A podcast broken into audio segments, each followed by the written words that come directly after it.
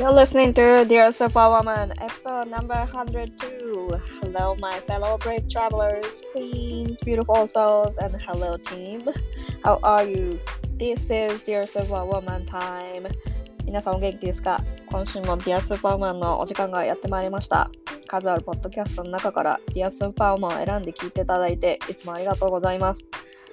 ね、レビューとかを書いていただいたりとかしてですね、なんか感想をあのインスタグラムの DM とかでいただくと、いただきながら、もう本当にそういう方々に支えられながら、リスナーの方に支えられながら、この番組が続いています。ね、なんかもう100回とかになって、あんまりなんかこう、華々しい100回ではなかったんですけど、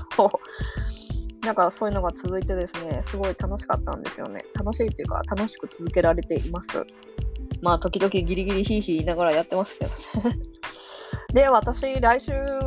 これを録音してるのが3月の19日なんですけど、来週から私に2週間ちょっと旅行に出かけるんですよね。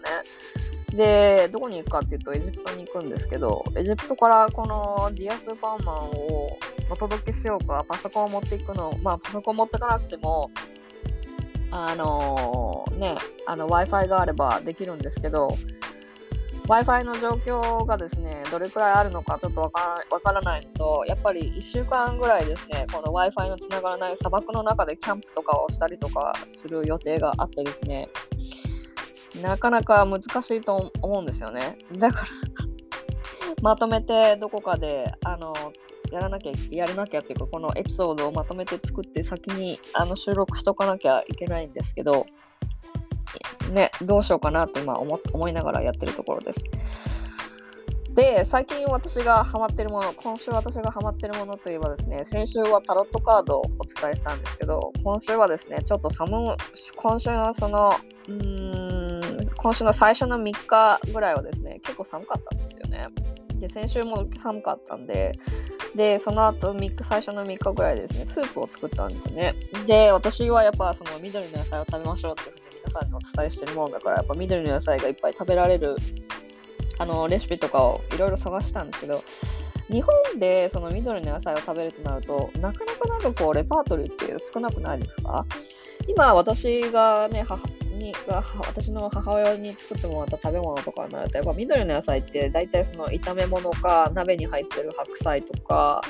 あと、何があるだろう？うん、なんかお味噌汁に入ってるものとか、あとはなんかほうれん草のごま和えとか、あとおひたしとか、なんかそういうものぐらいしか私はパパパッと日本料理っていうか日本の家庭料理としてはなんかあんま思いつかないんですよね。で、やっぱでもなんかこうスープになると、がぜんなんかこう、アメリカで手に入る英語のレシピっていうのがすごい増えてくるんですけど、私が最近、最近というか昔から結構作ってたんですけど、最近私がやっぱやっぱり美味しいなと思ったのは、あの West African Peanut Soup です。まあ、ピーナッツお好きじゃない方はあの入れないでもいいんですけど、基本的にはその人参とセロリと玉ねぎとあの緑の野菜を、あとチキンですね。チあのしあのベジタリアンじゃなければあのチキン入れなくていいんですけど、で、最後にその緑の野菜をこう細かくあの千切りにしたものをドバッと入れる入れてあのトマトのトマトの缶詰ありますよね。あれを入れてで私は味噌を入れてで最後にピーナッツピーナッツバターをちょっと入れるっていう感じなんですけどこれはですねですごいやっぱ緑の野菜がすごい取れるんですよね。でやっぱアメリカに住んでると英語のレシピっていうのがやっぱいろんなバックグラウンド、いろんな国の人たちが来てるから、なんかいろんなものがあるんですよね。スープ、スープ、特にスープなんですけど。で、もう一、で、なんかやっぱ、一番なんか最近気になったのは、その、今は、あの、ウクライナ、ウクライナのレシピとかもよく上がってくるんですけど、なんかこう、ボルシチってありますよね。ボルシチの中でですね、あの、ほうれん草のボルシチってあるんですよ。で、私はこれ知らなかったんですけど、あのー、グリーンボルシチ、ボルシチだとあの真っ赤なビーツの、ビートのスープがあるんですけど、ピーナッツ、あ、ピーナッツじゃない、あの、ほうれん草のボルシチでグリーンボルシチってあるんですよね。で、私はこれを最近見つけてですね、今度これを作ってみようと思ってるんですけど、なんかやっぱ、いろんな国の人のものとかがあって、ね、さっき今も言ったアフリカンスープもあるし、このウクライナのものもあるし、ね、イタリアンスープとかだってあの緑のイタリアンウェディングスープっていうのがあるんですけど、それの中にも緑の野菜も結構入ってるんですよね。で、なんか緑の野菜になるとやっぱがぜんこの傘も減るので、スープに入れて食べるのって本当に美味しいなと思ってるんですけど、皆さんはどんな緑の野菜のなんかこうスープレシピってご存知ですか？で、日本でいうスープっていうとやっぱポタージュとか、あとはがあるだろう、お味噌汁におお味噌汁にほうれん草が入ってるとか、やっぱ、で、あとはサラダとかね、なんかそういうなんかこう限られてるところは限られてるんですけど、なんかこう、中東のレシピとかもすごいいっぱい緑の野菜とか食べる国とかもあってですね、特にエジプトとかはですね、結構緑の野菜をスープにして食べる人たちが多いんですよね。特にその中東の人の人たちにとって緑の野菜ってあのモロヘイヤなんですよ。で、そのモロヘイヤとかをですね、使って、あのスープにしてるんですけど、それがまた美味しいんですよね。だからなんかまた機会があればお伝えしたいんですけど、日本にもモロヘイヤ売ってますよね。だからね、結構、あの作りやすいかなと思うんですけど、何か機会があったら。で、大体ですね、私はいつもそういうレシピとか上げるときは、あのストーリーで、インスタグラムのストーリーで上げてて、特にこのインスタグラムの投稿ではあんま上げてないんですね。もし必要だったら、ぜひ、あの、ポストにしてあと投稿しますので、必要だ、必要ってか、ちょっと知り、いろんな国のその緑の野菜のレシピ知りたいなっていうのがあればですね、ぜひぜひ教えてください。さてさて、今日のゲストですけども、丸山あかりさんです。あかりさんは看護師、看護師で、もともと看護師でいらっしゃって、マインドセ看護師マインドセットコーチとして活躍されてるんですけども、私がですね、以前なんかこう、私のインスタグラムで、あの、ポッドキャスト出たい人いますかって言ったらですね、立候補してくれたんですよね。で、あかりさんのあのこのインタビューになったんですになったんですけどもなんか編集してる時に私もなんかこう気づいちゃったんですけど私ってなんかこう結構独善的なものの言い方をしますね。なんか今日ちょっとすごい反省しちゃったんですけど。皆さんどう思われ思われたかっていうのをですね感想を欲しいんですけどなんか私って自分の意見をこう主張しすぎるところがあってなんかあかりさんとのインタビューとかでは結構なんかこう自分の意見を主張しすぎていたなっていうふうに自己反省をしておりました。ですけどね、このあかりさんのこのインタビューはすごいいいものの、私の中で結構印象に残ってるエピソードの中の一つであって、なんかこう、あかりさんの成長がですね、すごいよく、成長具合がすごいよくわかるエピソードの一つになったなと思ってるんですよね。まあ、独善的かもしれないけど。私はなんかその彼女もですね私インタビューしてる時に分からなかったんですけど彼女なんかこうインタビューしてる時に何回も泣いてたらしいんですよね。私は気づかなかったんですよ。でインタビューが終わった後にすいません何回も泣いちゃってとか言って言って泣いてるって多分分からないと思いますこのエピソードで。で私はなんかこう涙ぐんでる私自身は涙ぐんでるとこはあったんですけどあのすごいですね、このあかりさんのこの成長具合っていうのがすごいよくわかるエピソードになってるので、ぜひぜひ聞いてみてください。See you later. Bye.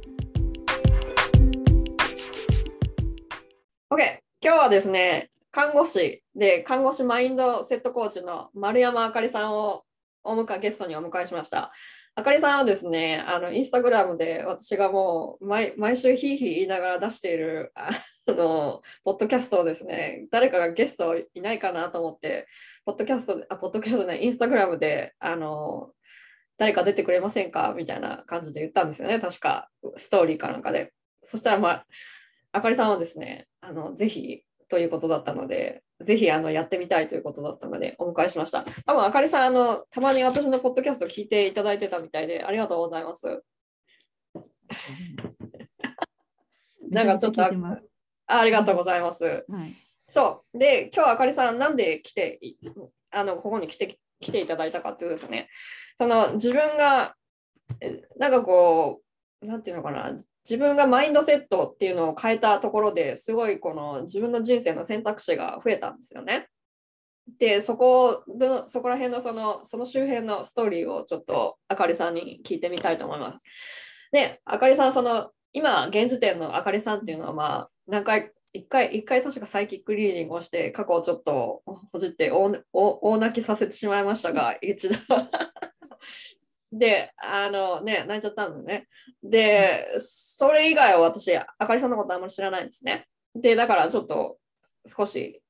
現時点から少し前前に遡ってお伺いしたいんですけれども、はい、えっと、まず、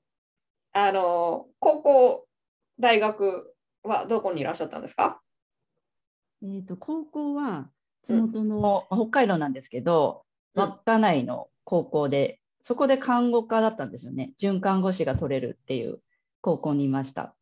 うん、で准看護師を取ってで地元から出たかったのでその札幌に出てきたんですね。専門学校のために、うん、でそこで性看護師を取るっていう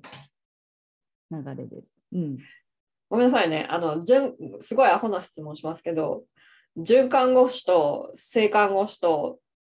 あのできることが多分違うんだと思うんですけどでできることできないことってあると思うんですけど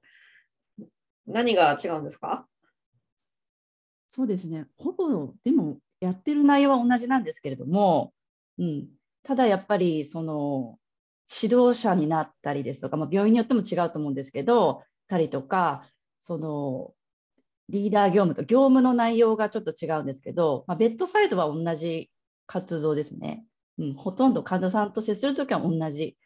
ことをやっています。うん、うんでも国家資格としてはその準看護師とあの正看護師っていうのがあるのね。そうですね。準看護師は国家資格ではないので。あ、違うの ?OK、うん。そうなんですよ。うん。OK、OK。そもそもその看護師になりたかったのは、でごめんなさい。それより前に、なんで地元から出たかったんですか、そうですね。やっぱりじ親元から離れて、どうしても自立したかったっていうのがあります。うん、そうでその看護師を目指した理由っていうのもその自立した女性になりたかったっていうのが、うん、あのあかりさんのあのインスタグラムの投稿で何回も出てくるのでその自立した女性っていうのは多分あかりさんの中ですごいキーワードなんですね。そのそれはもう高校生の頃から多分ずっと思ってらっしゃったんですよね。だって早く出たいって言ってた早く地元を出たいって言ってたから。そのその当時その高校生から大学生になって大学生からその看護師を目指す性看護師に目指すまでその自立した女性像っていうのはその当時のねあかりさんにとってどういうものを指す指したんですか？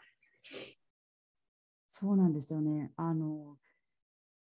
自立したいっていう思ってやっぱり看護師になったのもそのなんかすごく皆さんのストーリーみたくこう人のために働きたいとか実はそういうなんかすごいことじゃなくって本当に私にとって自立のための手段っていうか、うん、その自立した女性は手手に職があって、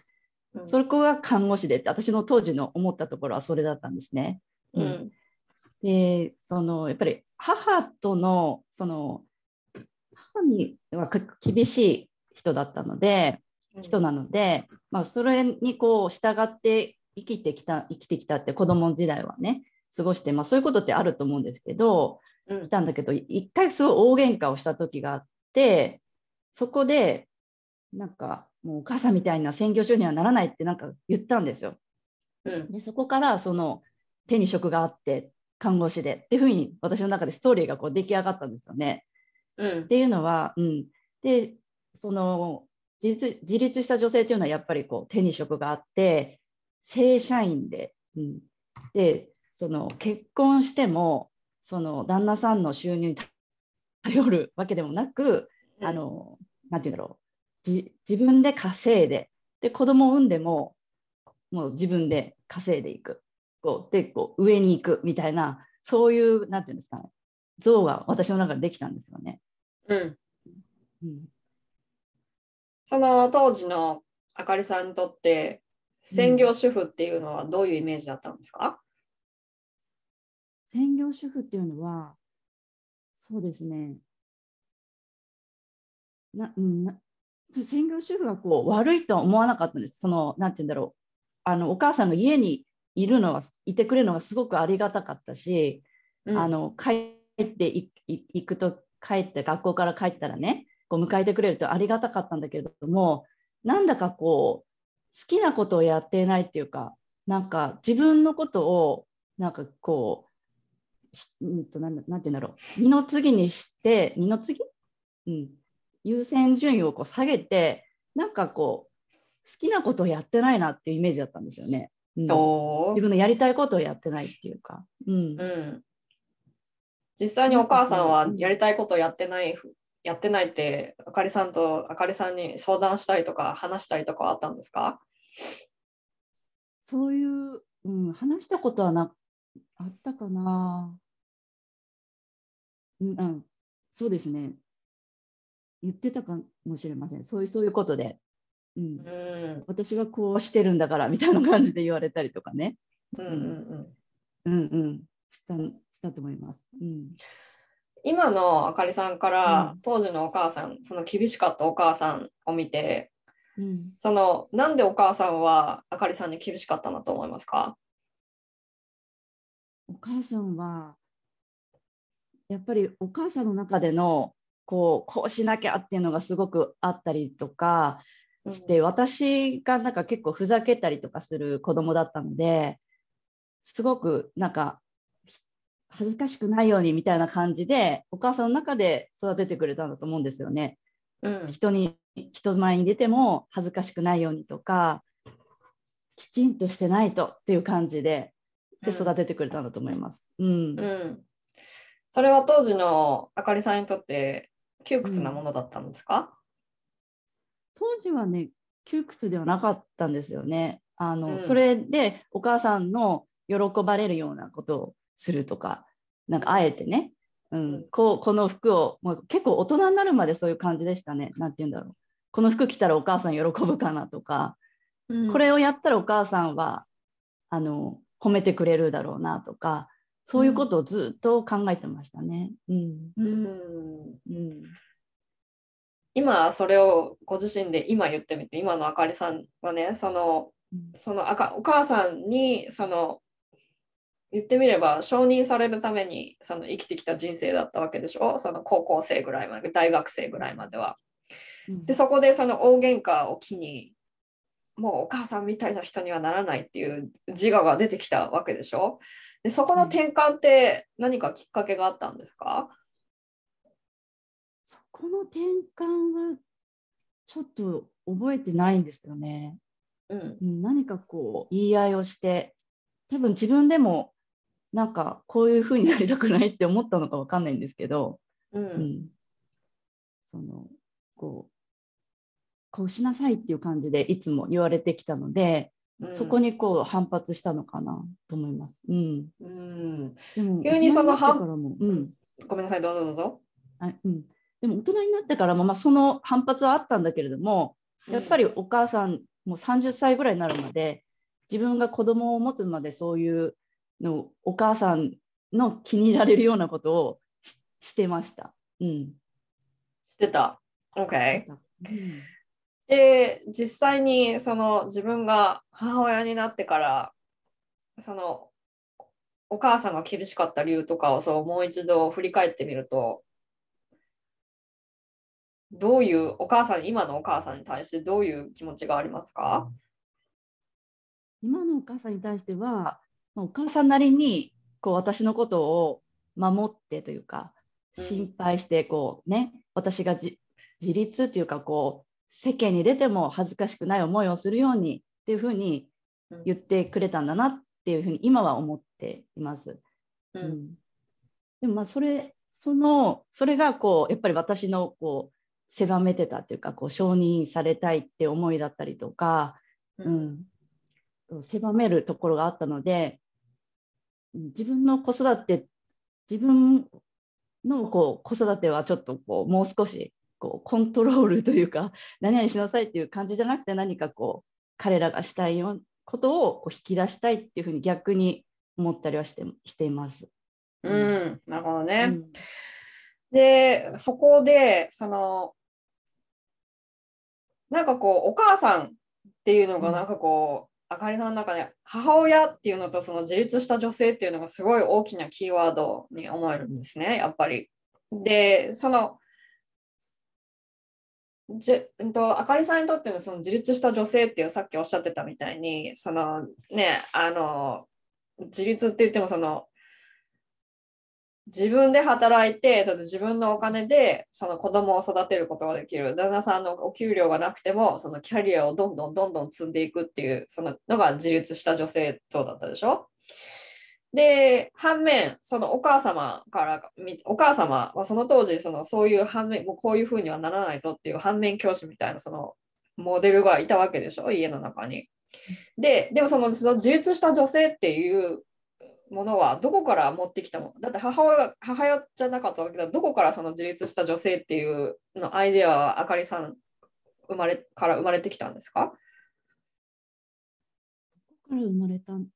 そうそうはなりたくないっていう思いと、ううんん、あとはこうか道がやっぱり看護師としてこう道としてやっぱりこう上に行くのがいいだろうっていうこう思い込みだったりですとか、うんうん、あとはその子供を持っても働やっぱり看看護師でこう子供を持ってフルでっていうなかなかむず難しいというかみんな辞めていってしまったりするのでそれをなんかやってややりたいっていうなんかわからないそういう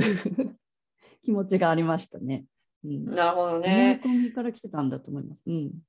そのお子さんを持ってからもそのキャリアを上に目指したいっていうその気持ちっていうのはそのまあ母親のそのもうそういうこういうふうにはなりたくないっていうその気持ちがもちろんベースにあったっていうのはわかるんですけどそのみんながやってないことをやりたいっていうところですか？みんながこの今その辞めていっちゃう人が多いところをその私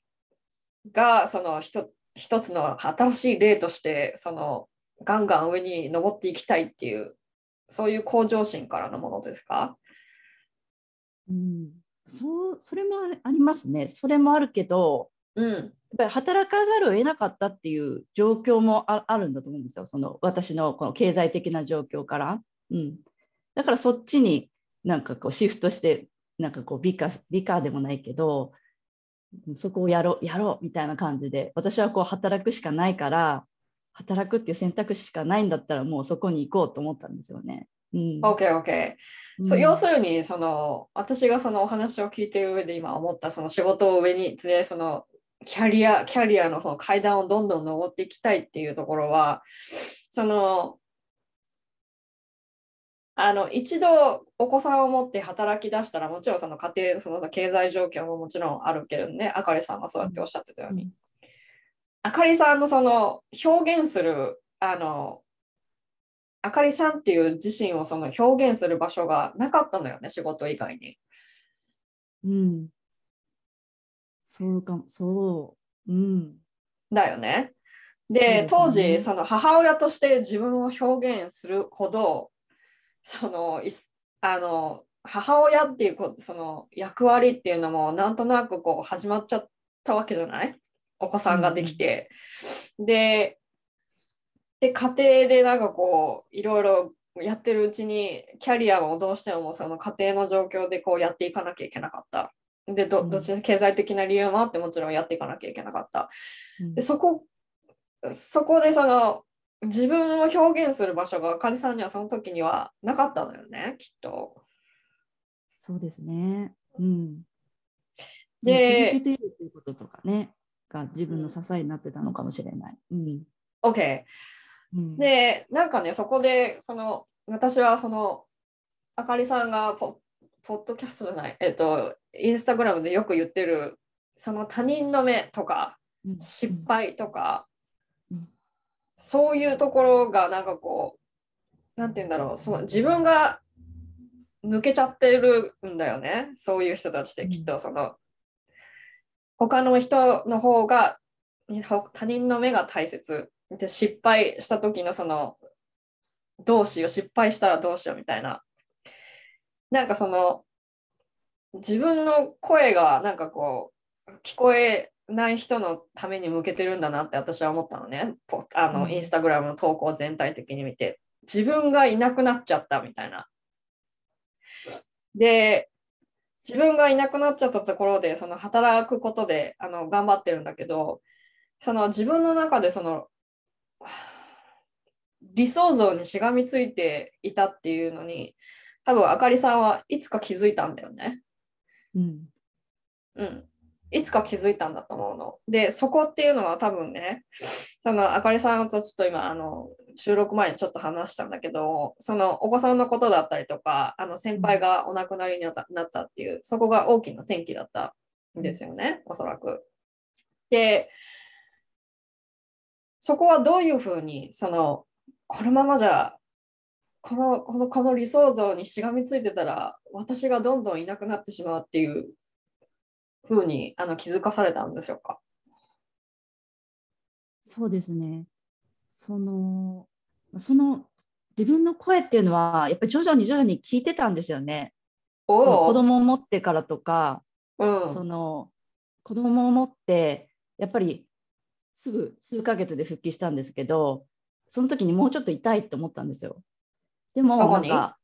あの子供と一緒に過ごしたいと思ったんですよ。でも、ダメダメダメ。うん、私は働く人だからと思ったんですね。うん、いや、ダメダメダメ。これが私の生きる、なんていうの、こう、道だから、みたいな感じで、そのお母さんとしての、なんか母親のようなね、自分の母親のような、こう、の本当はの本当は望んでたのかもしれないんだけれども、うん、なんかダメダメダメって、こう、持ってきたんですよ、自分の理想像の方に。でそれをずっとこう、まあ、10年ぐらいやってきたんですけど、うん、もちろん子供が小学校に上がった時とかやっぱり家で待ってたいなっていうお母さんの気持ちとかそういうのもこう押し押し殺してって言ったらなんかあれですけど、うん、いやいやダメダメダメっていう感じで来たんですね。うん。でまあ、その転機となったのはやっぱりその先輩が亡くなったことだったりとか、まあ、子供がもう本当 SOS を出したっていうのがあるんですけどそこであなんかこのままじゃダメかなっていうことだとか、うん、何のために私頑張ってんだろうっていうなんか大切なものをなんか無視してきた感覚がなんかあったんですよ。その去年なんですけどね。うん、それがやっぱり大きな転機で自分って何のために仕事してるんだろうとかなんなんお母さんとしてなんか中途半端な感じだしなんか本当に自分が何をしたらいいんだろうっていう感覚になったんですね。うん、そのあかりさんのその自分の声はずいぶん前から聞いていたっておっしゃってましたよね、今。だと思います、うん。聞こえてたんだけど無視してたんですよね。無視してきました。うん、うん。それはキャリアの方が大切だと思ってた、その自分の自立した女性っていうその理想像にしがみつくために、その本当の自分の声っていうのを無視してたんだよね。で、その自分の声っていうのは例えばどんなものだったんですか？自分の声っていうのはそのやっぱりじ子供との時間を一緒に過ごしたいっていうことだとかうん。その、うん、子供のためにっていうわけじゃないんですけどなんかやっぱり過ごしたかったんですよね。仕事よりも、うん。うん。夜勤とかも夜とかも夜勤もやってたんだけれどもなんかこう自分が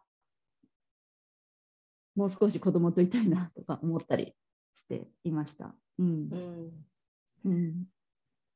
そのもう少し子供と一緒にいたいなって思ってたところで、多分その自分が見てきた自分のお母さん像に戻ってくるわけですよね。そう、そうなんですよ。うん、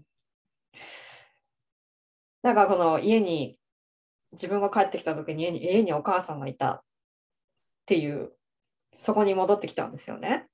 でそこで多分安心し安心どんなそれはお母さんがその家に帰った時に家にいたっていうのは家にいた時お子さんのそのあかりさんにとってやっぱその安心するものだったんですか？そうです。安心するものでした。うん、?OK。であかりさんがそれで夜勤があったりとかでお子さんが帰ってきた時にその帰る時間にもうすでに出勤されたりとかしてて、家にいないかってことが多かったんですよね。うんで、お子さんはそれに関しては、なんかそのお子さんと相談したりとか、なんかお話ししたりとかはしたんですか？それに、そうですね、それに関しては、あの、何回も聞いたりしていたんですけども、うん。あの、う上の子は全然大丈夫って言ってくれてたんで、言ってたんですよ。うんうん。で、まあ、お夫とのこう時間がずれてたので、うんなんとかやりくりしてやってたんですね。うんうん。まあ、下の子はもう全然それがダメみたいな感じになって、うん。今ちょっとあのそのもう帰ってきた時に家にいてほしいっていう感じで言っていたの言うようになったので、わうん。うん。う上の子はねなんかそうあまり言わないんですよねだから、うん。そそこに甘えていたっていうか自分が、うんうん。あると思います。うんそれを聞いたときに、あかりさんはその時、その自分のその、自分が帰ってきた時に、その自分の母親が常にいたっていう状況に関して、そう多分そのよぎったと思うんですね。安心してたっていう。で、実際にそうやってその、あの下の息子さんがそうやってあの家にいてほしいっていうふうに言った時にうんお気持ちどういうお気持ちだったんですか？そうですね。ねなんかもう今しかできないことをやりたいなっていうか、これまで上の子はそうやって本当の気持ちをこう言ってこなかったのか、私に気遣って言ってこなかったのかもしれないんだけれども、なんかそこを、なんだろう、大切、その時間を大切にしてこなかったのかなっていう思いと、そしてうん今、あと数年彼らと入れる中で、こうやって家で待ってるっていうところを、今しかできないのかなっていうふうにこう気づいたっていうか、う。うんん今仕事こう穴開いてても回るだろう。そこは回る、でもこっちはもうなんていうの取り返しがつかないというか、うんうん。なんていうのか。そのこの時間は来ないなっていうふうに思いました。うん。うん。そこでそのまあ先輩のそのが亡くなったっていうところとでそれでうん。お子さんのそのお子さんのそういうお話とかもあってでそこであのあかりさんのその自分の声をきとうとう聞いたわけですね。そこで聞いたわけですよそうね。聞いたんですね。うんうん、で、そこを、そこで聞いたときに、その多分いろんなもの、その理想像っていうのは多分いろいろ崩れたんだと思うんですよ。今までしがみついてた理想像、その自立した女性っていうじ理想像が崩れたと思うんですね。多分そこですごい辛かったんじゃないですか。うんうんうん、そうですね。あの辛かったというか怖怖かった。うん、OK、なんそこでにそこで自分がこうやっぱりやってきたことだったりとかやっぱりそこで自分を表現してたりですとか、まあ、少しは役に立った感じはしてたりとかしましたしね。うんうんそこをこうやっぱ離れて理想そして理想から離れる。そしてあのこう嫌だと思っていたところが母的なところがやっぱり私が求めていたのかもしれないっていうところにこうはまるのが、まあ、怖かったというか、うん、そういう感じなんで怖かかったですか？うんとその自分のこうややりたいことができないじゃないかだとか怖かったかなでもなんか怖さよりもその気づいたことでそこしかないっていうふうに思思いました。ごめん、どういう意味？うんとそのその離れることは怖かったんだけれども職場を離れるってことね。職場を離れることは怖かったんだけれども、うんでもその今しかないなってこうしかも数ヶ月とか遅れなずもう今しかないなって思ったんですよね。うん、そのお子さんの子育てでってこと？ここ子供の時間っていうところですね。?OK。うんで、その、大事なところを見てこなかった。うんでその自分の声はもう大事なところをこう伝えてく伝えてくれてたけどその先輩の死、先輩が亡くなったっていうこととそのお子さんのこともあってそのなんていうのかな。はっと私ってどこにいたんだっけ？みたいな感じだったんですよねきっと。うん、で、その怖かったっていうところなんですけどその看護師のを離れることでその怖怖かったっていうところは今その離れてみて実際にどうですか？今は、そうですね、うん、今はでも、思ってたよりも、やっぱりその自分のおさやりたいっていうか、その望むところに来たので、うん、思ってたよりも、あの、なんていうの、怖さっていうのはないないないです。うん、うんそして、どううんん、どうぞあ、大丈夫です。うんどうぞどうぞ。うん、そしてこうやってきたこととかを振り、うんと、なんていうのかな。自分の中でここれしかないってやってきたなんだけれどもなんかそれだけじゃないんだなっていうかこうなんていうのかな。その、まあ、今は少し離れてますけど、まあ、看護師っていうことはとしても戻るっていうところでのこの選択肢っていうのが自分その今今までやってきたこと以外にもいろいろあるんだなっていうことを自分の中であの感じてます。OK。その選択肢が広がったっていうのが分かったのは、うん多分その辞めるまでにその看護師の仕事を一旦ちょっと休職する休職してるらっしゃるんですよね。はいはいはいでその休職っていうその決断に至るまでに多分いろんなことがあったんだと思うんですよ。ありましたよね。そうじゃなきゃだって急になんかこのその先輩の死っていうのがそのだいぶ大きなことだったと思うしでそこでなんかはって気づいたけども実際にその行動に移すまでその休職に休職しようっていうふうにその休職しますって実際に言うまですっごいいろんな葛藤があったと思うんですね。で、うんそこの中ででも選択肢が広がったって言ってたけど多分その休職されるまで選択肢が広がったって多分分からなかったと思うんですよ。うんそうでしょ？そうだからその選択肢っていうのはだからその休職するって決断するまでそのその自分が持ってる選択肢っていうのは見えなかったわけでしょ？ででもその選択肢っていうのを広げるために実際にどういうプロセスを踏んだんですか？そうですね。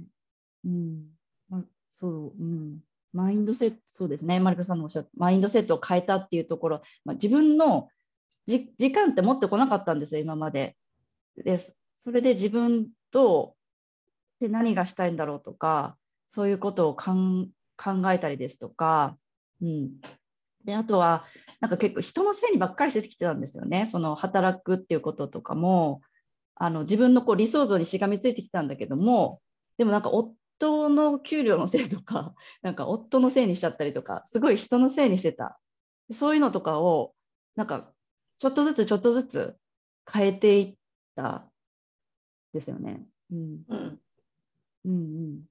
でででもやっぱり給食に至るまではその、まあ、少なからずこうなんていうのかな使命感みたいなものとか 看護師としてのとかもああったのでやっぱりそこはすごくなんていうんですさっきも言ったように怖かったっていうところはあるんですけどその自分のななんていうんだろ自分って何？っていうところから考え出していったところっていうのがもう今更ながらにあってそこで答えが徐々に徐々に答えというか何かこう話してったんだと思うんですよ。なんしなきゃならないとか正社員じゃないととかそういうのを自分の中から払っていったっていう感じな感覚ですかね。うん。OK うん。それはだそのでもねその、うん。自分のそのしがみついてたものを一つ一つ剥がしていくのってすんごい大変な作業だと思うんですよ。そうやって簡単に言うけど。めちゃくちゃ大変だと思うんですよ。だって10年以上もそうやってしがみついてたわけだからね。実際にそのまあもちろんそのあかりさんがその看護婦看護師をやってらっしゃる方のマインドセットコーチだからそのマインドセット、その自分はこうしなきゃいけない、ああしなきゃいけない、正社員じゃなきゃいけない、夫の給料が少ないから、私はどうしても働かなきゃいけないっていう、そういうしがみついてたものを一つ一つ探し、はは探なんていうの、剥がしていくって、自分って何だろうっていうところはもちろん、もちろんそこから始まるっていうのは分かるんだけど、実際に具体的に、だってすごい大変だと思うのね。で、だって今までそんな、さっきも言ったみたいに10年もしがみついてたわけだから、実際にその一つ一つのプロセスを、っていうか、例えばどんなプロセスを踏んだんですか？うんと、どんなプロセス？そうですね。例えば、例えば一つとかうん二つでいいんだけど。例えば、その、やっぱりコーチングセッションを受けて、その、うん自分でこうしなきゃならないっていうところのこううん影にあるところってなんだろうっていうふうに引き出してもらった時に、うん。やっぱり母に言われたことだとか、まあ、そう母のせいにしてるわけじゃないんですけど、うん、何かこう幼い頃のこう幼い頃とか小学校の時にの出来事とかそういうのがね影にあったんですよね。でうんそれに気づいてで、まあ、その母のこともそうですけど心配してくれてありがとうもう大丈夫だからっていうふうに自分で思っ思った気づいたっていうところだとかまあそれまではやっぱり自分のその思考のこう何々しなきゃなんないっていうのがそそれが普通だと思ってきたので、うんそれでこう夫とも喧嘩したりとか、過去のことを引きずり出して、なんか変に喧嘩したりとか、すごくあったんですけど、やっぱりひ人に話してこう気づかせてもらった、うん、40年以上生きてると、なんかそれが普通だと思って きていたので、そうですね、それが大きかったのかなと思いますね。うん、うん。その人に話すっていうことは、あかりさんにとってすごいそこでキーキーポイントだったのね。コーチに話すっていうのはすごいキーポイントだったのね。はいで、あかりさんのところにあの同じような状況の人がいたとしま来たとしますよね、クライアントとして。まず最初に、じゃあ、あかりさんは何をするんですか？彼女にどんな質問をするんですか、その彼女の悩んでいるところと、あと、どうなりたいかっていうのを聞いていきます。?OK。うん、で、じゃあそこからそのそこを視点にして、そのまあ過去のそのしがみついてるところを少しずつ剥がしていくっていうのが、あかりさんのその、なんていうの、メソッドなのね。そうそうだと思います。うん、自 OK 分。がね、経験してきてるので。うん、OK。で、その思い込みを少しずつ剥がしていくっていうところからそのいろいろ始まって、その思い込みを少しずつ剥がしていったところで、そのあかりさんもそのあかりバージョン2が出てきたわけでしょ？うん。そう。で、あかりバージョン2はその10年も同じ働き方をしてきたわけでしょ？いろいろそのもちろん。キャリア、キャリアのその、あの、はしごは登ってきたけど、働き方は同じだったわけじゃない？うん。その同じ、まあ、ごめんなさい、どこ、どこの病院で働いたかはちょっとわかんないけど、まあ、基本的に病院で働いて、看護師として働いて、でそこから正社員、正社員として働いてるっていうところだったでしょ、で、そこから、あの、辞めて、あ、というか、休職をして、で、そこでその新しいそのやりたいことっていうのを見つけたわけでしょ？で、そのバージョン2のあかり、ああかりバージョン2のやりたいことっていうのは何なんですか？私のやりたいことっていうのは、うん。やっぱりその今そのマインドセットコーチとしてはそのあのそのなんていうの？こう何々しなきゃならないっていうところで自分を狭めてしまって私みたいな人の何か役に立たないかなっていうところがやりたいっていうのとうん。でその子供、まあ、看護師は好きなのでやるとまたやると思うんですけどその、それの働き方も、まあ、在職中にもなんか自分のやりたいことをその中でやったらいいっていうふうに気づいたりとかしてたのでそういうことを職場でもできたんですよね。実は。こうなんていうの苦しい苦しいと思って働いてたんだけどうん。なんか自分の好きなことってやっぱりその中であったりとかっていうのがバージョン2になってから気づいたこともあったので、うん。うん、そういうことをやりながら、うん、そして子どものその今しかできないことをとの時間っていうのを確保しながらやりたいっていうふうに思ってます。うん。OK。その、なんていうの、その自立した女性っていうの、そのしがみついてたものを外したところ、外したけれども、そこでその子育ても入れて、そそのバージョン2っていうのはその子育てバージョンも入ってきてるんだよね。子育てもこう入って、うんで、それをうまくこうブレンドしたところがバージョン2の多分次から目指すところなのよね、きっと。うん、で今うんなんかこの辛いところがあったっておっしゃってましたね。つらあ辛かった、辛いところ、そう、うん仕事で辛いことがたくさんあったって言ってましたね。うんでそれはその子育てと関連、まあもちろんそのうんあのお子さんのいてほしい、お子さんがいてほしい時にいられなかったっていうのはもちろんその辛いことだと思うんだけど、仕事自体でやっぱり辛いこともあったんですね。そうですね。うん。やっぱり、そう、自分っていうものが、あの、なんだかわからないっていうか、こう、人に、こう、上司の目を伺うでもないですけど、なんか人に言われて、あ、自分っていいんだって思ったりだとか、うん、なんていうのかな。自分が自分でいいと思ってなかったんですよね。だからそこ、その辺で、なんていうんだろう、何をやっても自信がなかったっていうところが、まず、あの、働いていながらも、キャリアを積んでいながらもあったんですよね。うん、うん、もちろん教えることの方が多くなったりするんだけれども、なんだかすっごい自信がないし、うん、っていうところがあったんですけど、まあ自分って何っていうところで掘り下げていって、まあ自分、こんな自分でも、なんていうんだろう、価値あるってなんか思った瞬間があったんですよ。それはどんな時ですか？それが、なんかこう、自分の強みのワークをしたときに、うん、あの自分の強みを使ってたんだってなんか分かった瞬間があったんですよね、あうん。の仕事で。うん、うん、それからその、まあ、辞める前までは辞めるこう休職する前まではそれなんかこうちょっと自信を持って働くことができたんですね。うん。うん。うん。なんかさ、この総合、なんかこう、まあもうそろそろ1時間になっちゃうから、こう総合して話す、総合してなんかこうまとめに入入っちゃうんだけど、あの、あかりさんのさ、この今までの人生って、その、周り目線だったんだよね。そこの、そのバージョン2になるまで周り目線で、周り目線な時にだったから、その他人のその目線と、そのお母さんの目線と、そこでなんかこう、自分がなんかこう、どこに行っちゃったんだってところだったんだよね、きっと。うんで、うんそこでのその自分がどこに行っちゃったって思いながらも、その自分は実はすごかったんだって気づいたんだと思うんだよね。その自分のなんていうの、そのしがみつきを手ば手放す作業をしてるところで。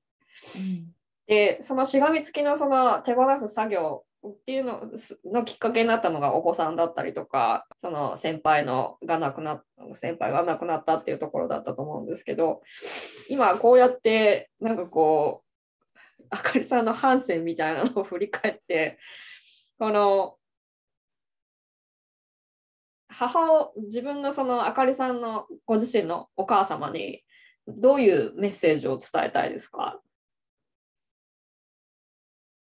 そうですね。あの、そのやっぱ反発して母にみたいになりたくないって思ってた時は、あの、正直嫌嫌だというか、こう、嫌だったんですよ、母のことが。うんうん。でもまあ、今自分のやりたいこととか、子供のこう求めてることとかをこう総合すると、母、母のやり方というか、うん、それをなんかこう、リスペクトできる、今今は、ようにななったのかなと思います。うん。うん。うん、お母様に何て言いたいですか？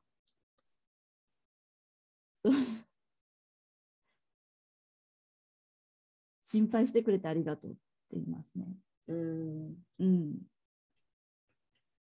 多分今、今、その、あかりさんご自身のお子さんも、きっと、でもね、分かってると思うんですよね。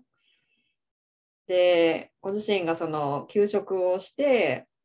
あのしてまでその自分のことをこう支えてくれてるんだってきっともう分かってらっしゃると思うんですよね。でなんかそこになんかこうなんていうの？今このサークルが元まと元に戻ってきたっていうか成長したバージョンあかり2のそのサークルが元に戻ってきてなんかこう新しいこうサークルができてきたっていうなんてちょっとよくわかんないけどなんかこうストーリーにな私の中ではストーリーができたんですよね。でなんかこう成長した自分でその母親を見て見る見たみたいなその、自分のその理想像を理想女性一人の女性としてので女性一人の女性として成長したところで母親っていう役割を通して自分自身の反発してきたその母親を見てきたでしょ、うん、そこでなんか多分大きな発見があったんですね。うん、そう思いますね。反発してきたけれどもなんか戻ってきたみたいな感覚ですかね。成長して戻ってきたみたいな感覚。そう本当にそこに戻りたくなかったんだけど本当は。うん、でもやっぱり私の声っていうのはそこだったのかな。うん子供もそれを望んでるのかなっていうところです。ねそのあかりさんがその多分ねその自立した女性のところでさ辛かった時期があった時にねその多分この働き方で多分この燃え尽きた時が何回かあったはずなんですね。燃え尽き、燃え尽き症候群っていう言葉が何回もインスタグラムに出てくるんですよ。きっとその苦しかった時期に多分そこであの燃え尽きちゃったんだと思うんですけど、その burnout に英語で言うと burnout って言うんですけど、もう何もない、燃やすものすらない burnout って言うんですけど、それをその防ぐ看護師の人ってね、夜勤は多いし、あの、もう患者さんがいつでもその、オンコールなわけでしょ？患者さんのいつも、いつもそのそばにいなきゃいけなくて、本当に本当に看護師ってすっごい大変だと思うんですよ、本当に。で、四六時中その病院の中にいたりとかするわけだから、そのストレスとかも半端ないと思うんですね。で、そういう人たちって燃え尽きちゃうって思うんですよ、普通にしてても。そういう人たちは、あの、どうしたらいいの？私が思うのは、やっぱりその、マリコさんおっしゃったように、本当にやっぱり仕事、まあ、何でも仕事そうだと思うんですけど、あのやっぱり看護師ってやっぱり緊張するし、やっぱり人のと関わったりとか、やっぱりその患者さん、患者さんに違うし、緊張する、しないといけない仕事でもあるじゃないですか。でその中でやっぱり自分のその私も無視してきた声だったりとか、うん、あのなんだろう休みたいけど休めないっていうその思いだったりですとかそのこうこうしたいっていうこのを押し殺しながら働いている体もそうですけど、うん、あのちょっとのことだったら大丈夫だろうみたいな感じで、なんか薬飲んで仕事してるっていうのがまあ普通なので私の場合はそうだったので、うん、なんかそこをね私も気づいずっと気づい10年以上も気づいてこなかったから気づくっていうのは難しいと思うんですけど、うん、なんか自分をなんか優先して少しでも優先してあの行かないとこうブチって切れるのかなっていうふうに思思ってます。今振り返ると。うん、OK その、うん、自分の声は聞こえてたけどそれを無視してたっていうのも、その自分の声っていうのは多分自分の体の声も入ってるんだよね。そうですね。うん。うん、で多分その、休休んでいいんだよって私もこの昨日昨日のあのインスタグラムのライブで言ったんですけど、うん、病気になるまで休んでいいんだよって言ってくんないんだよね誰も。うんで特に母親になると周りの期待に応える答えなきゃいけないっていうその自分の思い込みもあるだろうし、社会からその母親っていうのはその与える存在っていうふうにこう期待されてるんだよね。だからもう常にいろんなところで与えるのに私たちは慣れてるけど自分のためにブレーキを踏むことっていうのは習ってこなかったんだよね。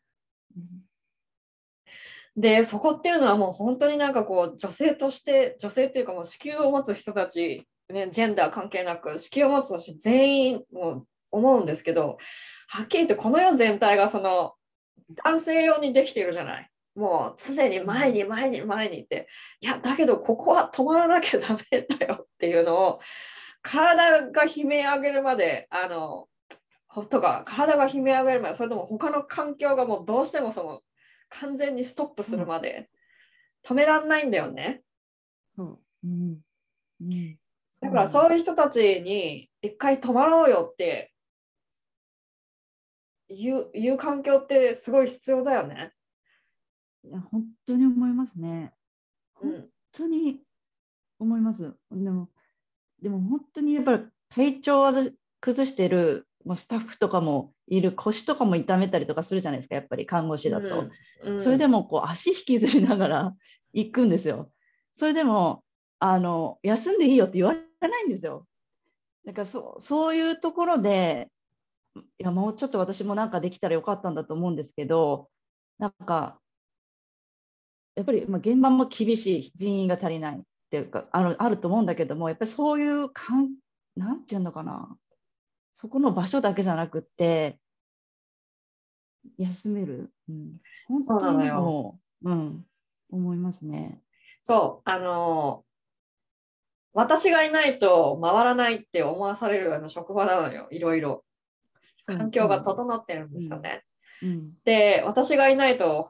他の人に迷惑がかかるかかるっていうようなことを思わされるような職場の環境だったりすることがすごい多いなと思うの。人もちろんそうやって人手不足だとっていうこともあるだろうし、でもなんかこう休もうとした時に、こんな大変な時になんで休むのとかって言ってくる人とかも絶対いるのね。そう現実いるいますからね。いるでしょ、うんだからそうそういうふうになんかこう休めないっていうことを強く思い込まされるような環境も整っているしで小さい頃から頑張ることっていうのがその当たり前頑張らないと上に行けないとか頑張らないとあの褒められないっていうところがあるんだよね。でもう頑張んなくてもいいんだよって言ってくれる人がいないしその頑張んなくてもそのいるだけでいいんだよって言ってくれる人が周りにいなかったんだよね。私少なくとも私はね。だから、その頑張り癖っていうのをなんかどうやって変えていけるんだろうなってだから変えていくって言っても社会全体を変えるのっていうのは難しいけどうん私が始められることって言ったらもう私がもう休みたい時に休むっていうダラダラする自分を許すっていうのを積極的に伝える必要があるなって私には私は思ってます。もうそれはもうすごい使命感を持っていて、うん。なんかこう意識的に休む人たちっていうのを増やしたいですね。この世の中に。いや私も本当にそれを、まあ、現場でもすごく葛藤してましたしどうしたら休むんだろうでお昼とかもみんな早く出てきて仕事しだしたりとかするだから、まあ、率先して私もは休むんですけど休憩取るんですけどもう年も年だしだけどもやっぱりその頑張頑張って頑張って詰め込むっていうところがなんかいいみたいなこう風習っていうんですかねこうだからそのマリコさんがそのおっしゃってることが本当になんか分かるしで自分に何ができるんだろうって考えてました。うん、そうでしょう。で、なんかこう、メディアとかで、私も昨日もそのインスタグラムでこのまま言ってるからもう一度伝えるんですけど、そのメディアとかで見る宣伝とか、リポビタンで、リポビタンデーとか、そういうビタミン系の、そういうあのとややつね、ああいう宣伝とかでも、24時間働けますかって、働けないよって思うじゃん。だけど、そうやって24時間バリバリ働く人間が良しとされてるんだよ、どこの世界でも。うん特に日本では絶対そうだと思うし。で、休む人間は悪みたいな。で、皆勤賞とかさ、一人も一回も休まない人が良かったみたいな。なんかそういうのってやっぱおかしいんだよね。うんで、長時間労働っていうのも、長時間労働もなんかこう美徳とされてるところもあるじゃない。うんうんそれもおかしいんだよね。だからなんかもうこういうことをなんかこう私の一人の力でその社会全体を変えられないからこういうことを積極的にこう言っていく必要があるんだろうなってうん本当に思ってます。思います、本当に。ね、それだと続かないんですよね。やっぱりこう看護、本当は看護のここがやりたいと思ってても、そういう働き方をしてると、プチって絶対切れる。私も本当に何度も切れかけ、そのね、燃え尽きそうになったりとかしたんだけれども、だからそこで辞めちゃう人とかもやっぱりいるし。そうなんだ。うん、そう。だから、本当はこう、看護に対してあ熱い思いっていうか、なんていうのかな、私から見ると尊敬できるっていうナースも、やっぱりそういうところで辞めてしまったりとかっていうのがあるので、その続かないんですよね、その24時間やれやろうっていうのは。本当に思います。そう、だからその休む利点を伝える人が必要なんですよ。休むことこそパフォーマンスが上がる。休んでこそパフォーマンスが上がりますみたいな。アスリートみたいにね、そういうふうになんかこう、そういう人たちが増えてほしいなって、いつも心から、特に看護師なんか、ね、看護師さんなんかは絶対そうだと思うし、どこででもそうだと思うんだよね。ね。なんかその、この働き方の話になってしまいましたけど、最終的には。ね、あかりさんはそれであの、無理やりあのまとめに入りますけど、あかりさん、これから何かイベントとかあるんですか？えっ、と、これからは特にえ予定してないです。あの、先日、働き、えっと、マインド改革ワークショップっていうのをさせていただいてうん。いまして、また来年、あの、同じような、まああの、こう考えを変えて、働くのを少しでも楽にするっていうテーマでやっていきたいと思ってます。うん OK。あの、働くのが苦しい人たちっていうのをその楽にするっていうところよね。うんその、はいあかりさんにとってその働くのが苦しい人たちっていうのはどういうことを言うんですか？うんと、やっぱり環境っていうのは厳しいっていうのは、まあ、それはもう、あの、あるので、そうん。この中で自分の中でこう苦自分で苦しめて私がそうだったので自うん、分で自分を苦しめてるというか、あの OK 追い込んだりしてしてるっていうところが苦しさ私の言ってる苦しさですね。うん、OK、OK。いや、そこのやっぱりそのしがみついてるところよね、きっと。うんそれをペリペリ話していくのが、あの、あかりさんの得意得意なところっぽいので、ぜひ、あの、ペリペリ剥がしたい人は、ぜひあかりさんのところに行ってですね、あの、楽になってもらいたいなと思います。あかりさん、今日はあの、あの、今日、あの、看護師、あの、看護師、マインドセ看護師マインドセットコーチの丸山あかりさんでした。今日はどうもありがとうございました。ありがとうございます。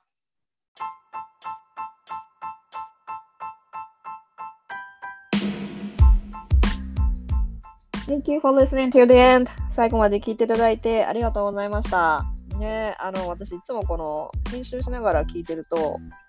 あのなんで私はこんなにここで喋ってんだとか、なんでここでゲストにもうちょっと突っ込まなかったのとか、反省の嵐なんですよ、本当は。本当に本当に。で、次はこうしようとか、次はああしようとか、なんかこう、いろいろ心に留めながら、その毎回いろんな方に、あの、インタビューをしてるんですね。で、インタビューに限ってですね、私は結構自分に厳しいんですよ。で、編集してる時になんかもう恥ずかしくなったりとかするくらいです。で、だから本当ね、だからもしね、そういうなんかこう改善点とかがあったらですね、皆さん聞いててこうした方がもっといい番組になるんじゃないかとかですね、なんかこうあったらですね、リスナーの皆さんにぜひあの聞いてみたいなと思うので、DM とかですね、にくださると嬉しいなと思います。それと、あの本当は3月のもうちょっと初めの方にサイキックリーディングをババンと皆さんにこのオープンにしたかったんですけど、あの忙しくなっちゃって全然できないんですよね。で、忙しいといいリーディングはできないんですよ。で、自分が疲れちゃったりとかしてると、あのその疲れがですね、リーディングに出ちゃって、なんかこう、なんて言うんだろう、来てくださる方のためのですね、そのリーディングにならないんですよね。で、私がの疲れがこうは、疲れを反映したカードが出ちゃうんですよ。不思議でしょ？なんかカードが出たりとかですね。あと、それを反映、私が疲れてるので、もうちょっと休んだ方がいいよっていうようなメッセージが届いちゃうんですよね。で、だからなんかこの、来てくださる方の純粋に来てくださる方のための純粋なメッセージになんかこううまいことつながらないことが多いのであのもうちょっと待っててくださいね。もうちょっとしたら始めます。で、旅行から帰ってくるのが4月の8日の日曜日なので、